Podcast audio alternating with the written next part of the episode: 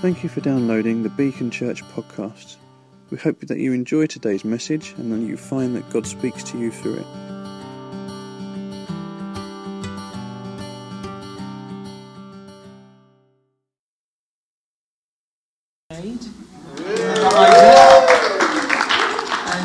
Again, something's in the water here. Isaac and Jade uh, are, are getting married, um, and uh, they're going to be attending a church in East London where, where Jade has, has, has grown up, and Isaac's going to be joining her there. A few of us are going to the wedding. In fact, I'm speaking at the wedding. It's on a Friday in a couple of weeks. So, so I'm just going to pray for this couple. Why don't we reach out our hands to them? Pray for them. Father, we, we, we do thank you for this, uh, for this couple. Thank you for the way you brought them together. I thank you for the very clear journey you've brought them on. Thank you for the uh, just the period of time that we've known Isaac and then got to know Jade. Lord, our prayer is that you would bless this relationship. Yeah. Yes. That you'll bless this marriage, that it will bear much fruit for the kingdom of God. Mm. We ask in Jesus' name. Amen. Amen. Amen. So, yes, New Day. So, um, as you know, uh, one of the things that I do away from Beacon, or really part of Beacon, is I'm involved on the team of New Day. Um, and uh, what that simply means is I have lots of meetings in the year, and then at New Day I have lots of meetings. That's really what it means. Um, and uh, yeah, a New Day's a busy week. However, uh, an even bigger joy than that for me is the fact that as a local church with other churches, with other people locally, we've begun to take uh, young people to New Day. And my own personal favourite moment of New Day, I can't remember what evening it was, but the meeting had finished and the 6,000 people had left the tent. And there was about three groups left. And one of those groups was, uh, there was just, I could see towards, I suppose they're in the middle, over to the left, and, and I'm normally right down the front. And one of those groups was our group. And they were just all standing there, or sitting there, or lying there, praying and worshipping. And I'm like, look what God is doing. And uh, the reason it so excites me is because I remember at that age doing that.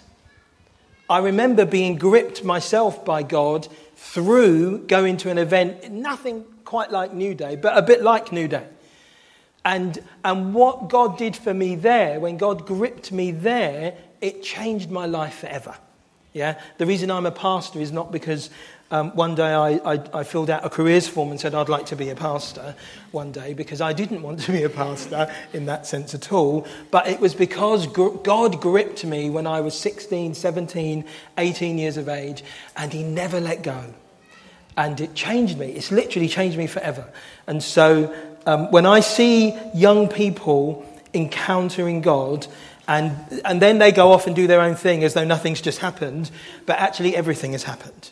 Everything has happened. And so that's a real, it's just really encouraging. That was my favourite moment of New Day. Anyway, I'm asking Becky, sorry, to come up, and she's going to share uh, some thoughts about New Day, and she's going to bring Renedy, come up.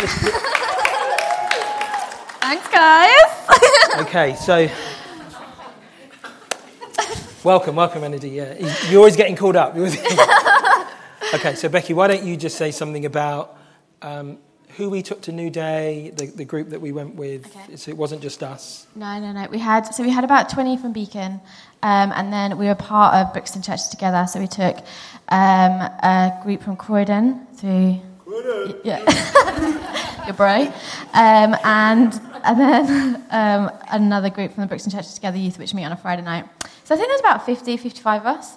It's a nice little crew. Um, it was good. Lally was great. She was like overseeing the site, and Ben and Jen just wicked, cooking loads of great food, doing that thing.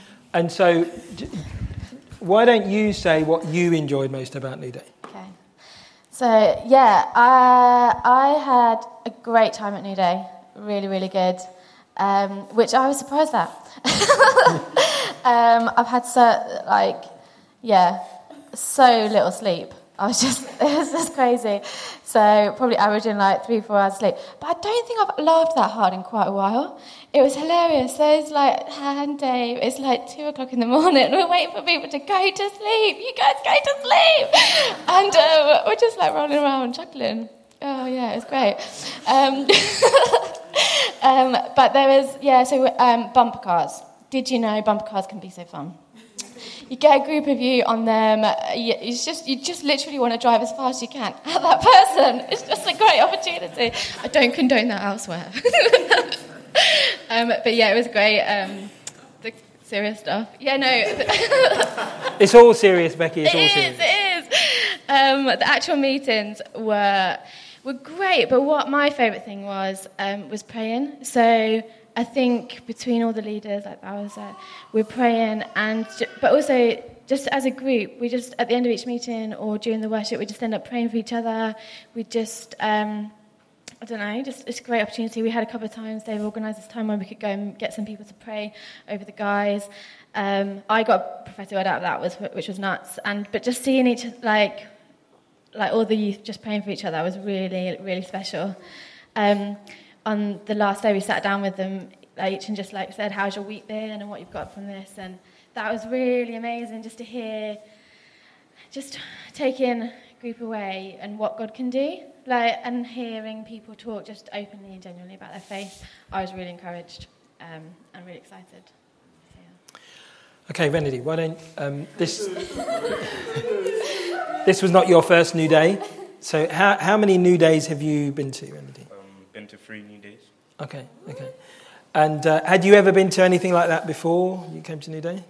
No. No? no yeah. Had you ever camped before?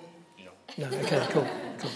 Um, why don't you just say a little bit about um, just what's happened to you over those three new days? Cause, and, and then we'll talk a little bit about your baptism, which was earlier this month, earlier this year. But why don't you just say a little bit about you, have been to New Day three times. What, what's happened? How's it, how's it affected you? A lot has changed over the past two years. Um, I don't really know how to explain it, but I would say the person I was and the person I've become has completely changed, uh-huh. um, especially mentally as well. Before, mentally, like what was going through my head used to like be crazy, but the way as like the way how God has touched touched me and changed me has been incredible. Um, for example, the way how I see God. Um, before I used to see God as just someone who's up there, and He is God, but He's not a part of my life. Okay. But now how I see as He lives inside of me, and every single day I live for Him. Wow. And okay. the way I am and the person I want to be is to please Him. Yeah. And also, I think becoming a Christian has also helped me with my family as well. Okay. Um, before, my mum never really used to trust me. um, we, all, we all know that. yeah, she never really used to trust me, but um, as the two years have gone by and I've learned lots of things and um, I've been challenged in so many different ways, um, my mum has begun to trust me and has almost seen me mature in a way. Yeah. yeah. yeah. And it's just it's just been really been really been like a game changing experience. Wow. Um, yeah. Now I know that um, last month in August you got you got baptized, didn't you? Yeah. Uh, why don't you say a little bit about that? Um, at first, I didn't really want to get baptized because I didn't really see the point of it. But it got to the point where I felt God told me that I should do it. Yeah. And um, there was one time I was walking um, by myself. I think I was coming back from football training, and I just felt God telling me that I should do it, and when I do it, that He will give me a gift. Um, okay. At the time, I didn't know what it was, but straight after I got baptized, I think it's like two days later, I started speaking in tongues. Wow. Then I realized that um, that's the gift that God was holding for me. And I think just getting baptized is is is a really good experience because you experience it's like you feel new, and mm. all your past and everything that happened before has been taken away, and it's like you're a new person. Yeah. And you're making that public, aren't you? Yeah. So where did you get baptized? Tell people. Brighton Sea. yeah. In the sea in Brighton. Okay. So some radical, radical thoughts there. Uh, anything else that either of you just want to say about your new day or your experiences? You're going to say something about youth going forward. I can do, yeah. Oh, I do. Um, yeah, so we. Uh, hello. um, we were meeting last year um, just at my flat every other Sunday. Dave and I would like we got a group, which is wicked, and we just started that again last week. So we met in the front, we're in the front room. Um, yeah, just on a Sunday during church every other Sunday. Okay. Um, also, just thank you to everyone. Like that's what I wanted. To, just um, everyone, I know a lot of people were praying. A lot of people were serving. Like I can know people here that were at New Day, and like um, just thank you. Um, like it just was a great week, and it's just an opportunity for God to meet with people. So thank you for your prayers, for your gifts, and all that jazz. Thanks. Benedict, did you want to say anything, or you? Okay. Okay. Oh, okay. Yeah. I guess just a thing that we should always search for God and that we should always have faith that He's always there.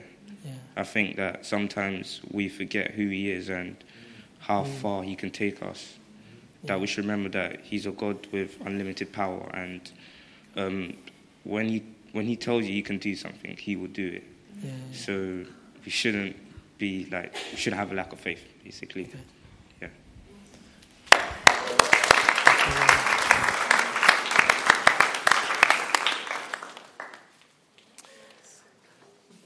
Wow.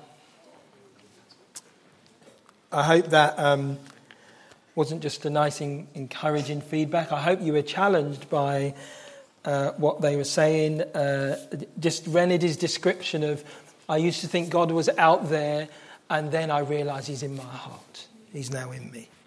I mean, that's, uh, that's powerful.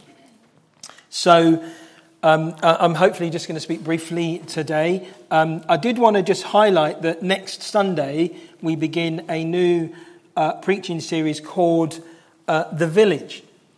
And, uh, uh yeah, The Village. And this idea that it takes, it takes a village to, to achieve stuff. You can't achieve stuff alone. No man is an island. No man really ever does things just on their own. Um, it takes a village, it takes a community, it takes a village to raise a child, it takes a village to um, care for the elderly or for the dying. It takes a village. And churches have great potential to build great villages.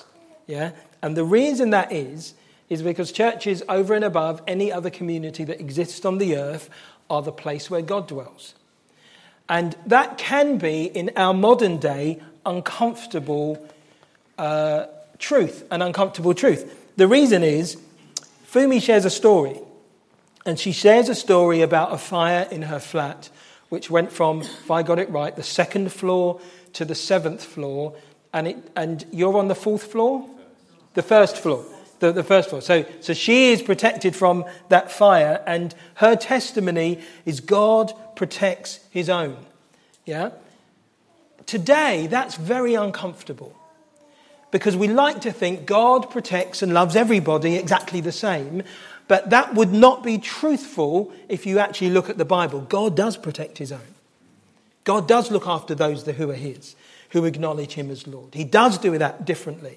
And uh, even, even Renard is an example of almost allowing God to work in his life changes him and it changes his, his mind, it changes his relationships. If you don't allow God to work in your life, you won't change.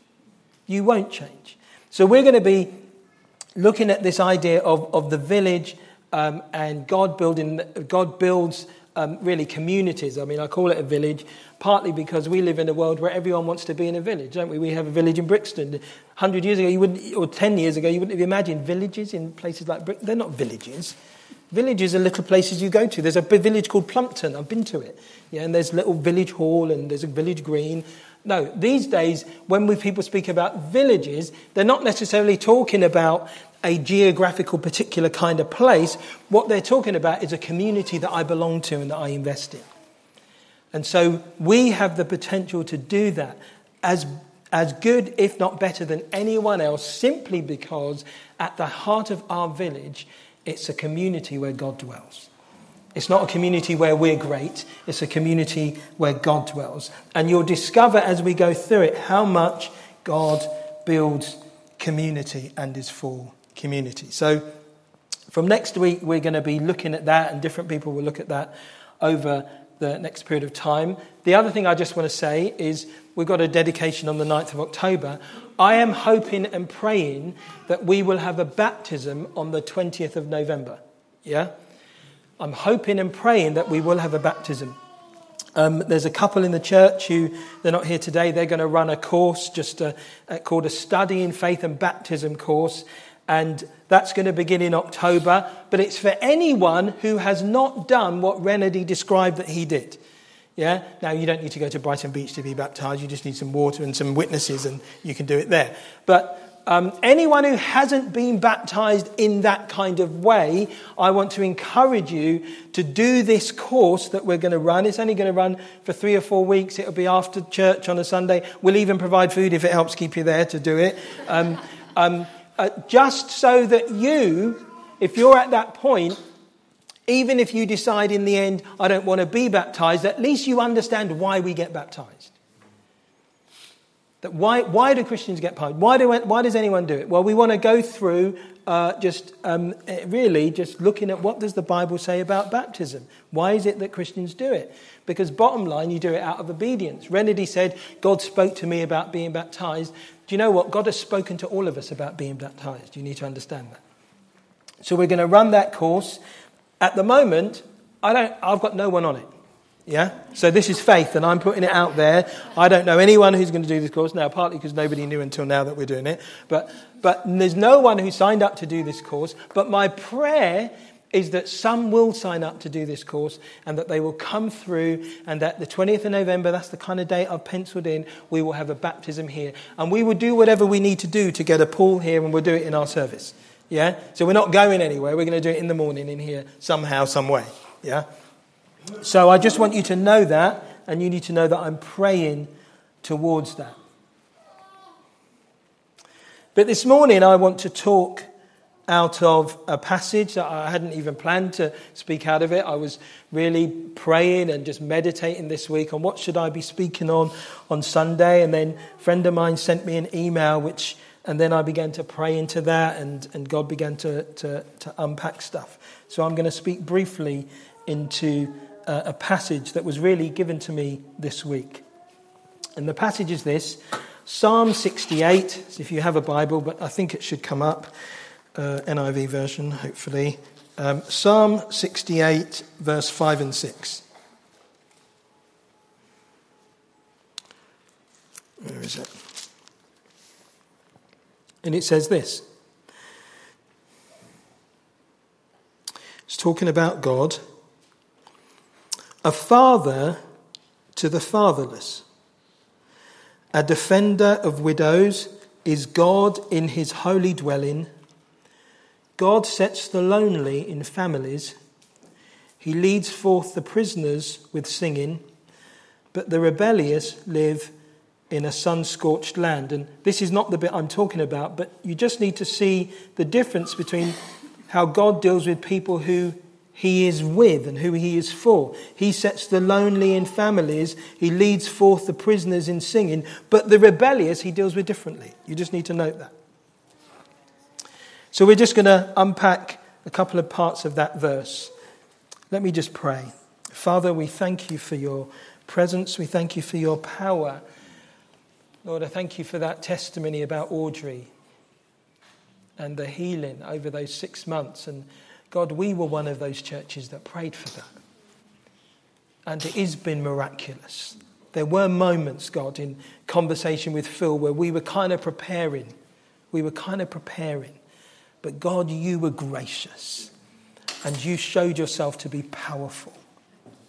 And so um, we come to a God of great power and we come with great faith.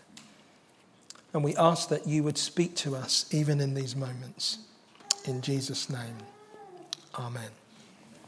Now, this is a very, to some, at least parts of this, is a very familiar passage. And in truth, I'm going to focus on the bits that are familiar. That God is a father to the fatherless, and God sets the lonely in families. He's a father to the fatherless, and he sets the lonely in families.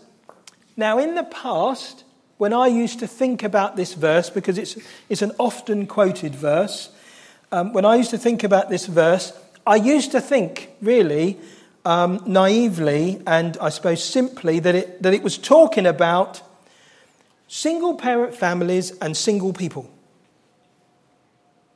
Single parent families God is a father to the fatherless. Here are some families, maybe they don't have a father. God's a father to them. Oh, yeah, it's talking about single parent families and it's talking about single people because single people are lonely. Yeah? Now, I confess, in my naivety and my simple way of thinking, that's what I thought about this verse. And isn't God wonderful because He doesn't do those two things? He changes that. I used to think about it like that. But I've realized, particularly this week, as I've thought and prayed and just meditated, it's a bit more fundamental than that. It's a bit more fundamental than, than, than describing two kinds of people, two groups of people. Because I just want to ask you a couple of questions. I want to ask you to put your hand up if you have ever felt, and I'll define what I mean, fatherless. What I mean by that is you've lacked good, sensible, godly, spiritual wisdom or an example to follow. Just put your hand up if you've ever felt like that. Yeah? Okay, so most of us. Yeah? And, and we're, not all, we're not all single parent, from single parent families. But most of us, at some point in our lives, have felt fatherless. We've felt like, I don't even know what to do. There seems to be a million choices to make, and I don't know how to make them. We've all felt that. Secondly, and I think it will be a similar response. I want you to put your hand up if you've ever felt lonely. Maybe you're in the midst of a crowd, maybe you've got friends, maybe you've got family all around you, but I want you to put your hand up if you've ever felt lonely. Okay, again, most, most of us. You don't need to be a single person to feel lonely. Yeah? In fact, the most bitter type of, of loneliness must be when you think you're, you're married, I've got lots of children, but I still feel lonely. It's like the person who, who wins a million pounds and discovers it doesn't do the satisfying thing they thought it would.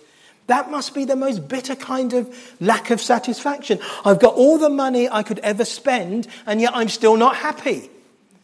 So I can, at least, rule out money makes me happy. Yeah? Most people still can't do that. So we're still thinking, you never know. If I had money, I think I would feel happy. Most of us could still think that because we don't have enough money to know what it's like to have more money than we know what to do with. And some of you are thinking, I, don't care. I'd like the money. I don't care. Yeah? Just give me the money. I'll worry about the problems later. Yeah?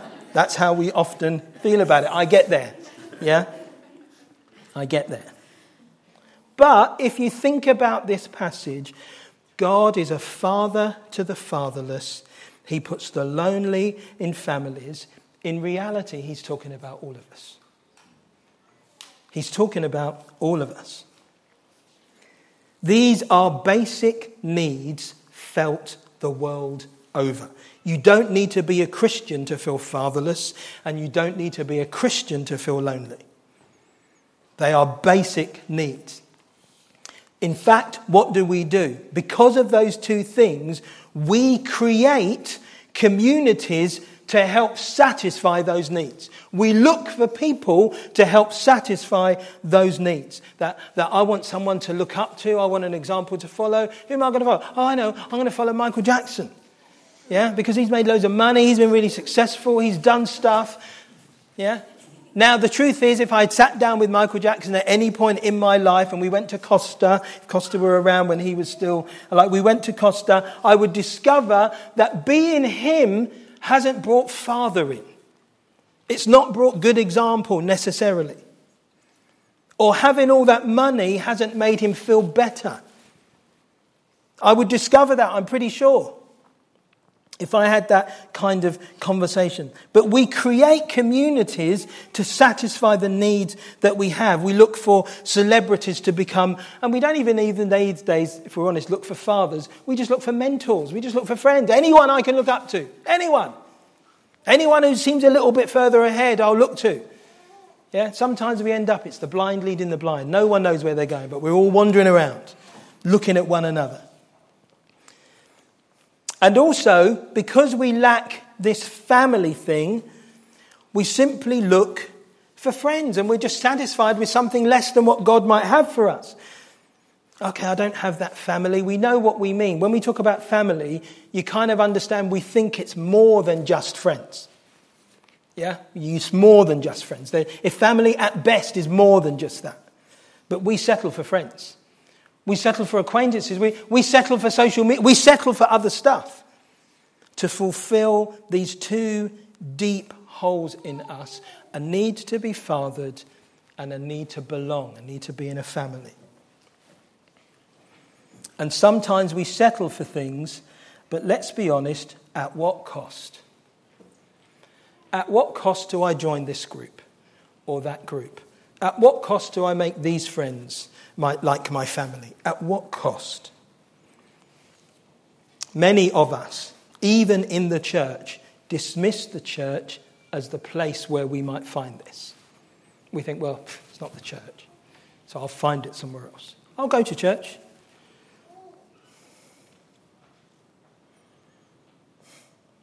Their basic needs.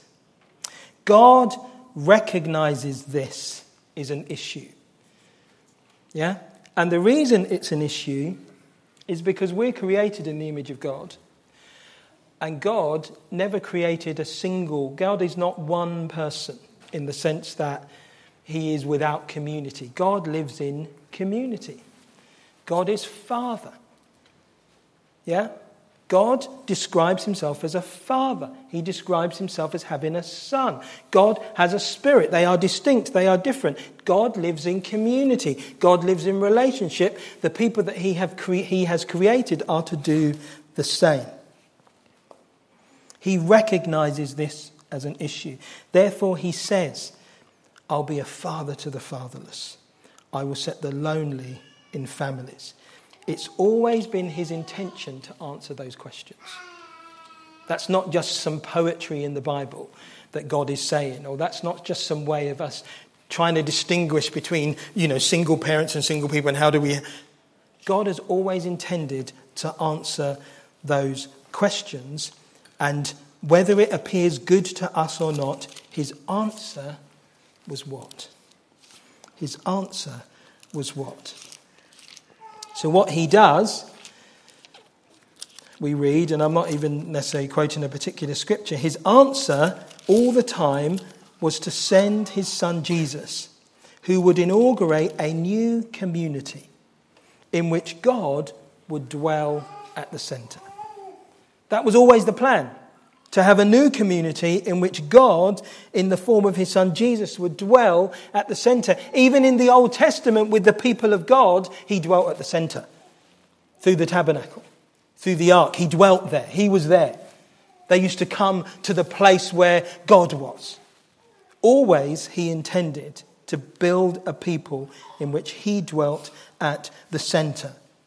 And he would answer through that new community that he would develop these two very, very deep needs to be fathered and to be in a family, to belong.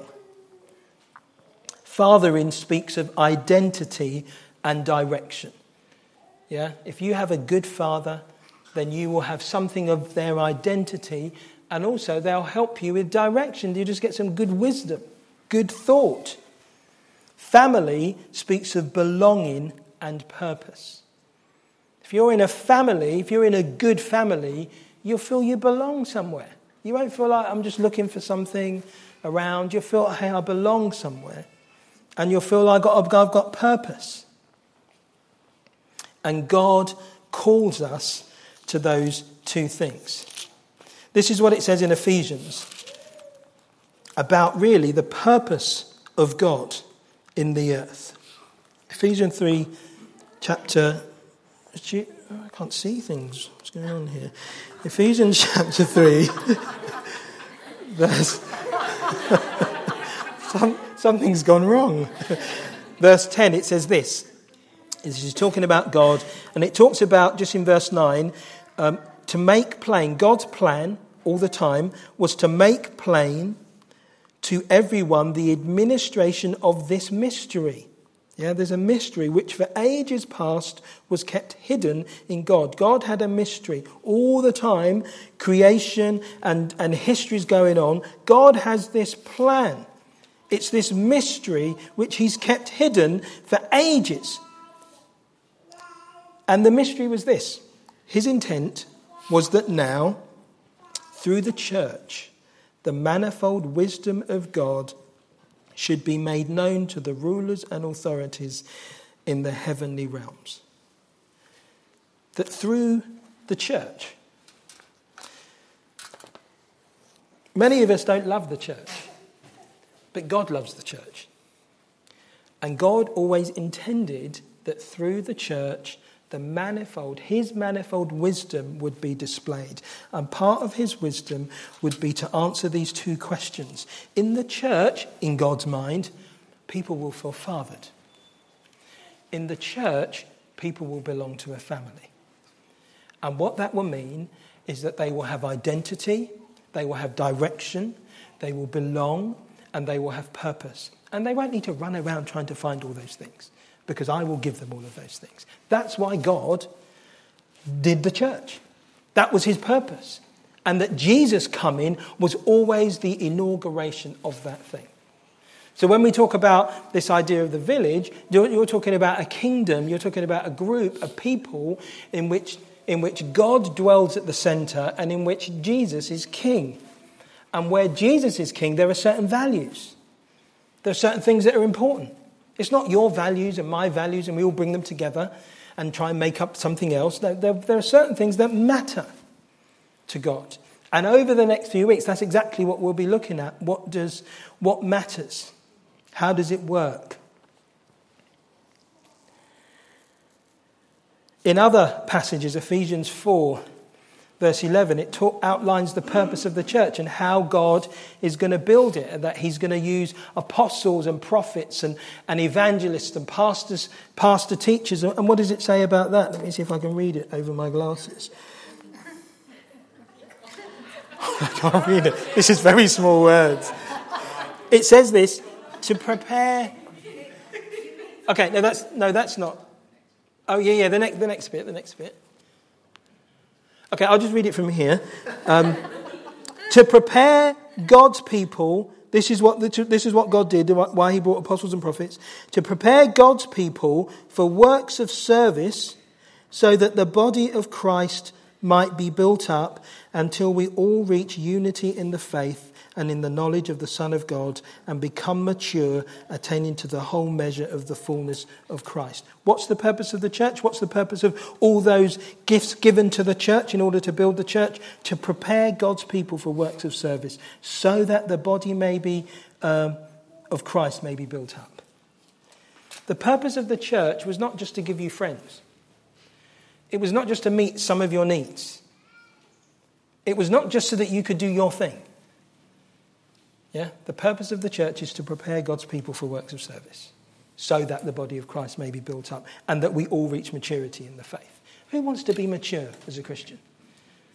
I won't ask this next question, but who thinks they're mature? Yeah? Because some of, yeah, yeah, do you know what? I just, yeah. Who thinks they're mature? I'm not, I'm not, it's a rhetorical question. Yeah? Sometimes what we really need is to recognize I need help to get to maturity. I don't get to maturity because I go to church every week. I don't get to maturity because I've been to every big conference. I don't get to maturity because I go to the big things. Yeah, I know all the latest. That's not how you get to maturity. Yeah? You get to maturity when you're part of a body and a people that are preparing God's people for works of service so that the body may be built up and you reach unity in the faith. That's how you get to maturity. You don't, get, you don't even get to maturity by reading the Bible from cover to cover. Lots of people do that and they get very, very confused.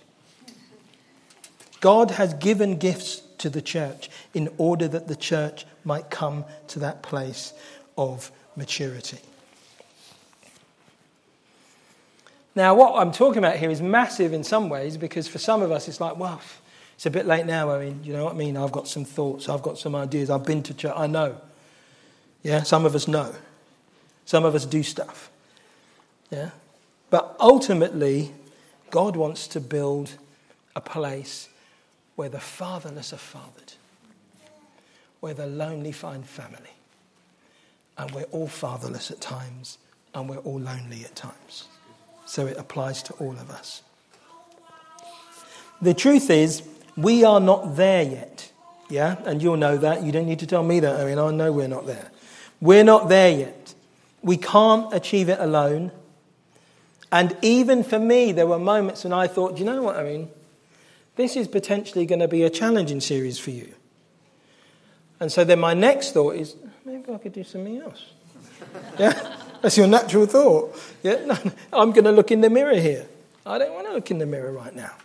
I've seen enough. This is going to be a challenging series, but also potentially encouraging and releasing. Let me mention two reasons why I think it could be challenging for us, for me and for you. First of all, fear often presents itself in cynicism. Fear is not always, oh my goodness, what am I going to do? I'm scared, oh no. Sometimes fear looks like that, but often fear can be, oh yeah, mm, yeah. Fear can come across as cynicism, and, and behind that, unbelief. Yeah, I've seen it all before. Yeah, we've been there before. And that is a challenge for some of us.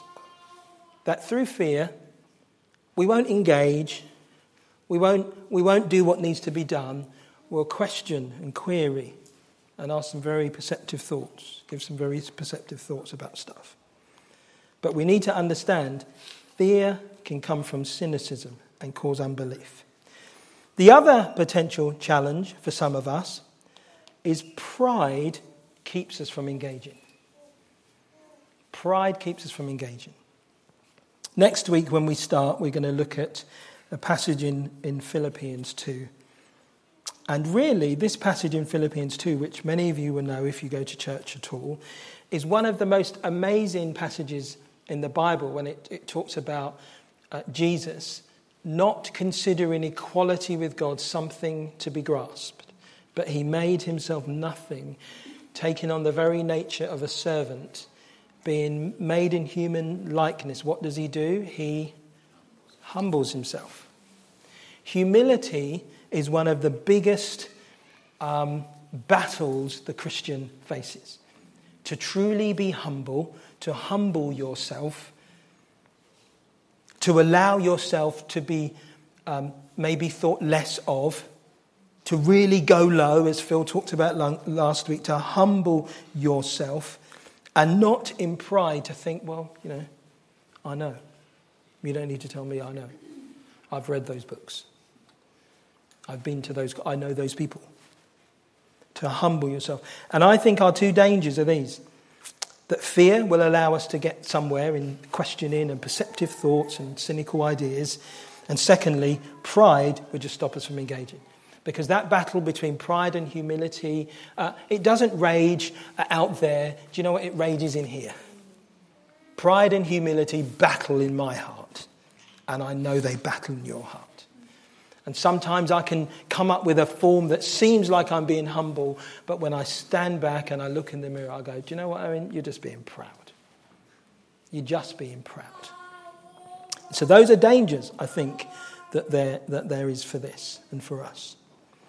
But the success of what we're doing is not in my hands. Hallelujah.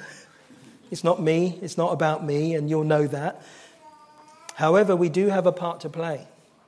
We do have a part to play. Will we be humble enough to open ourselves to play it?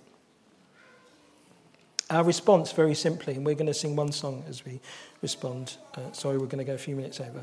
Where's Emma? Can we just sing one song? Our response is to understand this The reason God speaks of fatherlessness And the reason God speaks of loneliness and family and things like that is because God, from the very beginning, was a father first. He was a father first. When he created the world, he created it as a father with a son. He didn't create it just as a being out there, a force, a power. He was a father first. That's why he made the world the way he did. That's why he made families. That's why he created marriage, because first and foremost, God's a father above everything else. He was the father of creation. And that father has a son. And he created us in his own image. So we become sons and daughters of the Father. And I want us to finish really just remembering that. And just as we remember Renedy's powerful testimony of God was once distant and out there, and then he was here in me, that he's a good father. And that whatever else might go on during this series, you can know this that God is a good God. It doesn't mean everything you go through is good, but He is a good God. He's a good God. So we're going to respond just by singing uh, this song, which we've been singing for a few months now. Good, good Father, and and I want us as we sing it just to just to remind ourselves, God, you're good. So whatever else is to come out of this, I need to rest on the fact that you're good. Even though at times it might challenge me, at times it might make me feel vulnerable, at times I might want to run, at times I might want to just question, I just fall on the fact that God, you're good. And that you only have the best for me, and that you're sovereign over all things. You have just listened to a Beacon Church recording. If you would like more information about us, our vision, the team, or upcoming events, please visit our website, which is beacon-church.org you can email us at office at beacon-church.com or find us socially on Twitter, Facebook and Instagram. You are welcome to share this recording as you wish, but please do not make any edits without express consent. Thank you.